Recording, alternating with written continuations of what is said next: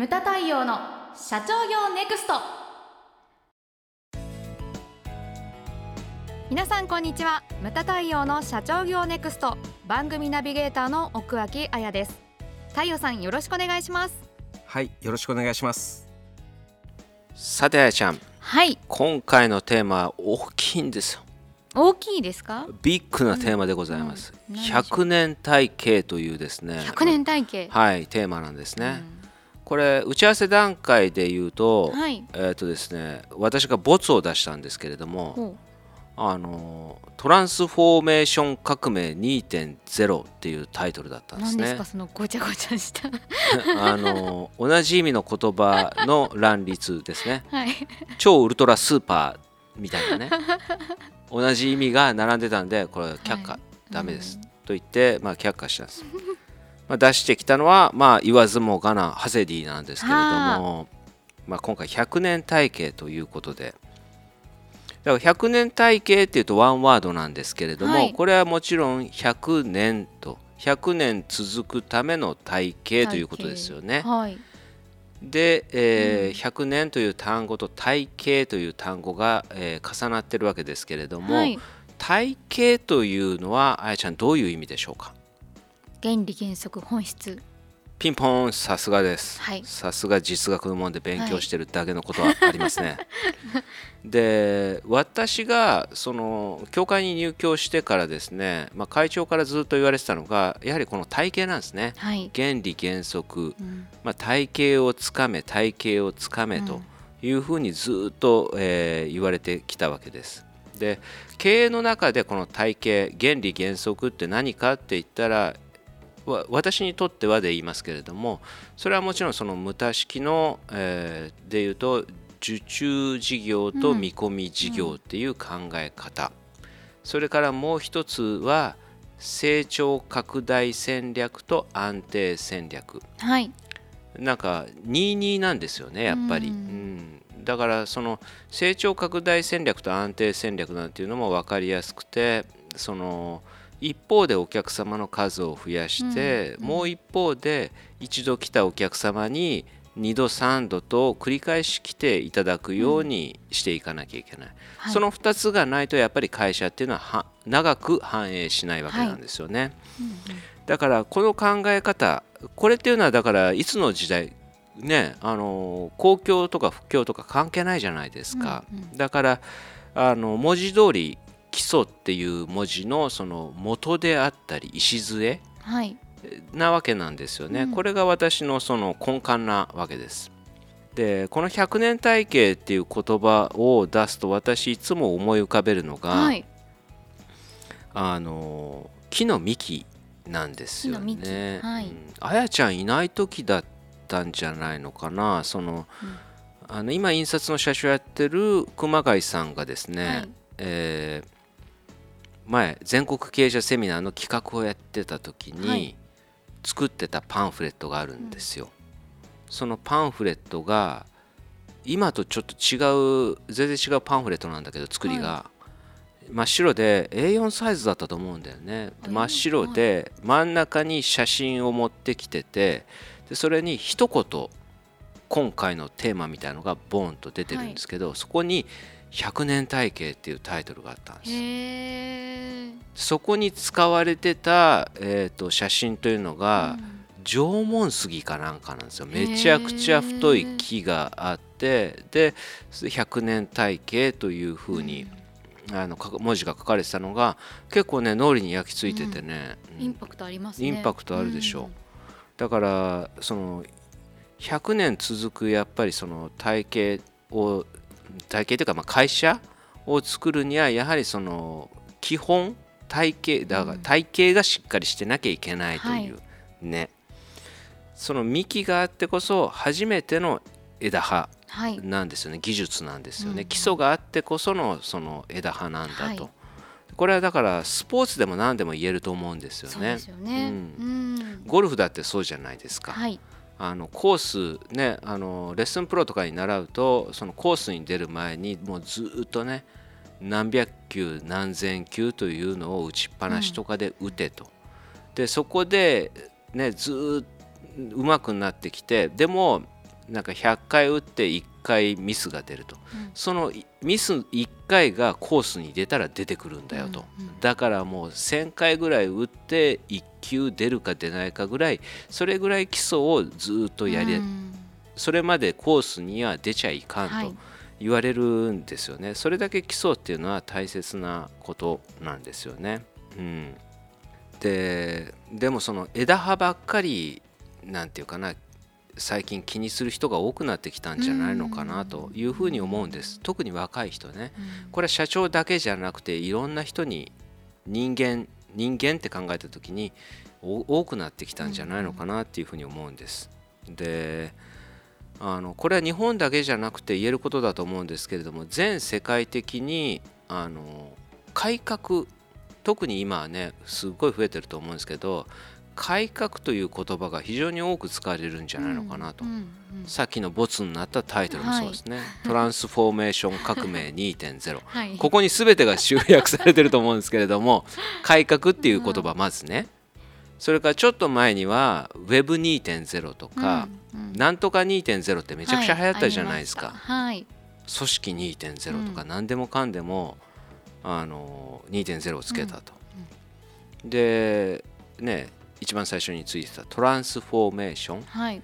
で今今まさに流行ってるのが DX と言われるやつですね、はデジタルトランスフォーメーションと言われるものがめちゃくちゃ流行ってるわけですけれども、なんか変化とか変身とか進化とかそういったものを表す言葉っていうのはもう永遠ずっと前から出てきてるわけですよね。うん。で重要なのはあの公共であっても不況であってもそうなんですけれどもあの変わらな変わらなければ未来がないというふうな言葉を発してる人はいつの世でも出てきてるわけですよね。うん。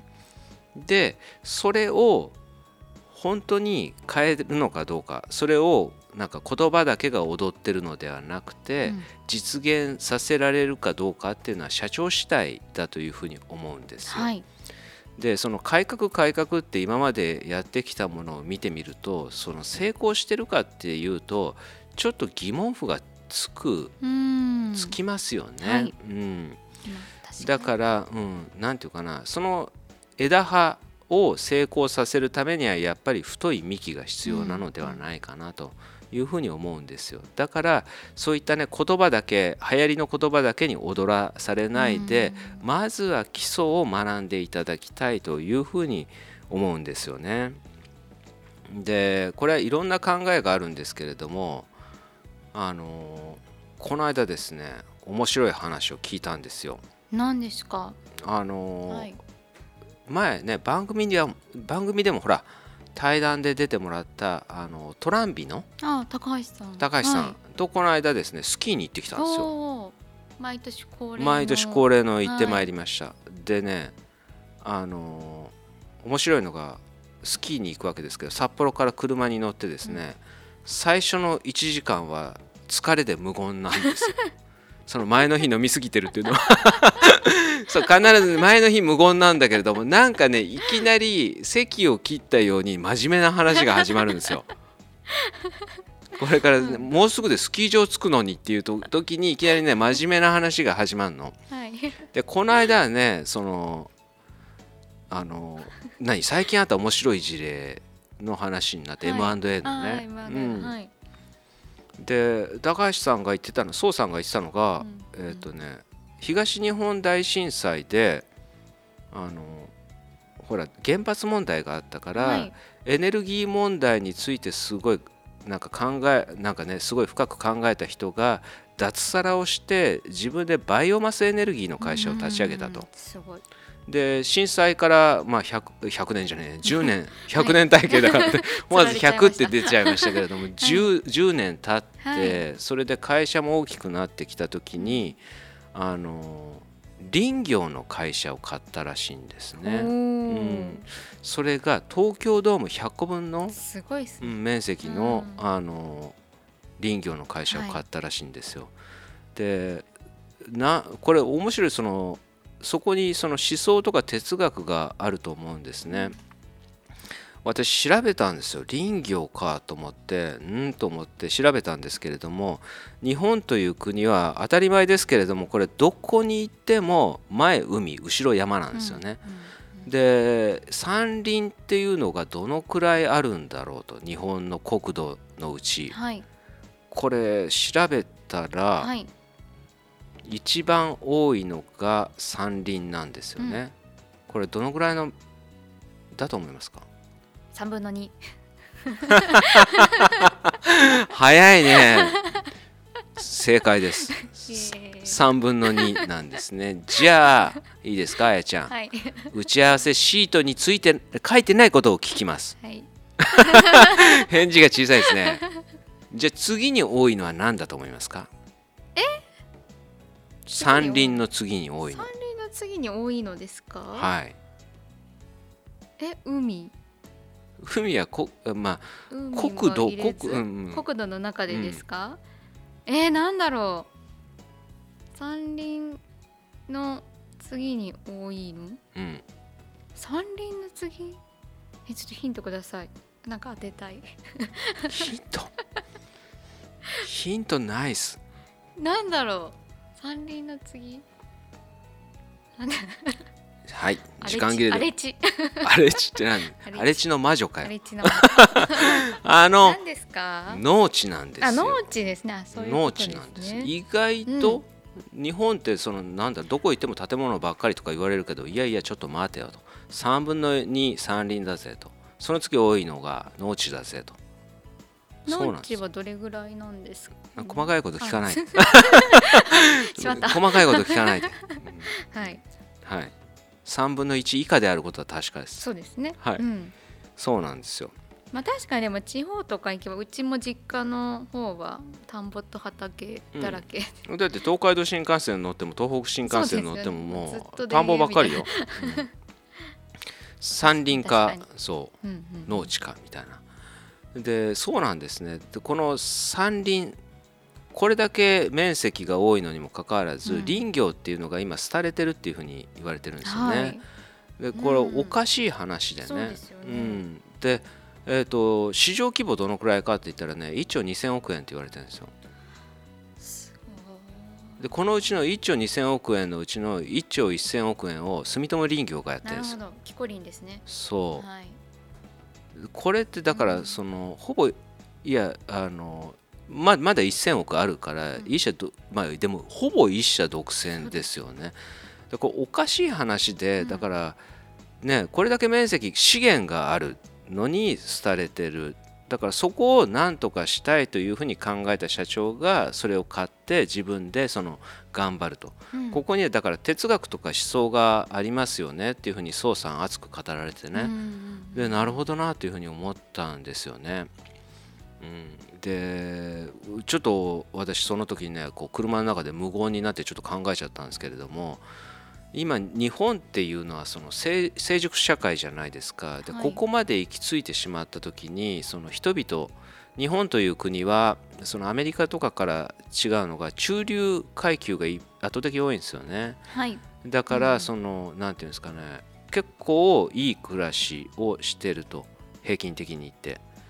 でそういう風になっちゃうとなんていうかねもう成熟社会において格好悪いこととか汚いこと辛いことまあ林業のことを言ってるんじゃないですよ。そうそういった仕事全般的に言って、をやりたがらないんですよね、うん。だから私ね最近ラジオを聞いてるってよく言ってますけれども、はい。そのラジオの中でもそのリスナーがそのハガキを送ってきて、うん。就職どんバンバン落ちてる自分は必要とされてないんじゃないかなんていうこの間ねハガキが読まれてて。はい。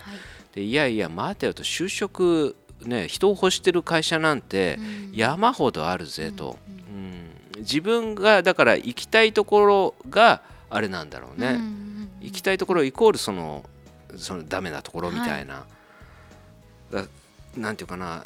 だそういうところにこう目を向けてないというか、うん、非常に思うんですよね。だから今その何が言いたいかって言ったらこのバイオマスエネルギーのその会社だから思想とか哲学があるっていうふうに言いましたけれども、最初の話に戻って言いますけれどもその体系というのは木の太い太い幹なんだと。でそしてその大きい会社を作ろうとした時に何が必要なのかって言ったら、やはりその幹にあった大きい太い根なんですよね。そうですね、うん、だから一般的に言われてるのが、その我々が見えるところっていうのは枝葉とかじゃないですか、はいうん、その枝葉のでかさぐらいと同じ大きさの根っこが地中にあるっていうふうに言われてるんですよね。見えないところですけれども。はい。だから木の幹っていうのは何かって言ったら体型なんだけれどもその隠れてる部分は何かって言ったらこれは思想だとか哲学とか理念なんですよね。はい、うん、さっきも冒頭で言ったけれども残念なところがその地中に埋もれてる思想とか哲学とか理念に若い人たちは目を向けないでそして枝葉ばっかり、ね、かっこいいことをやろうとしたりとか。うんあとはあれですよね。経営者でもあるのがすぐ花を咲かせようとするんですよね。ですぐ実を取ろうとするんです、そんなうまい話なんてないわけですよね。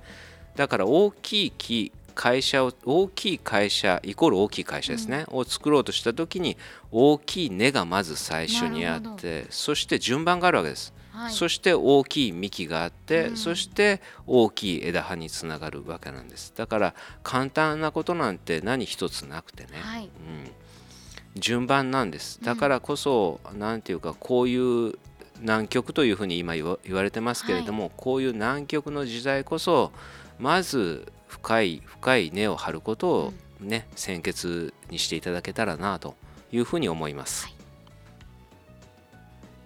ムタ太陽の社長業ネクストは全国の中小企業の経営実務をセミナー書籍映像や音声教材コンサルティングで支援する日本経営合理化協会がお送りしました今回の内容はいかがでしたでしょうか？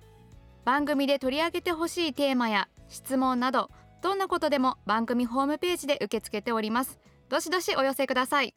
それではまた次回お会いしましょう。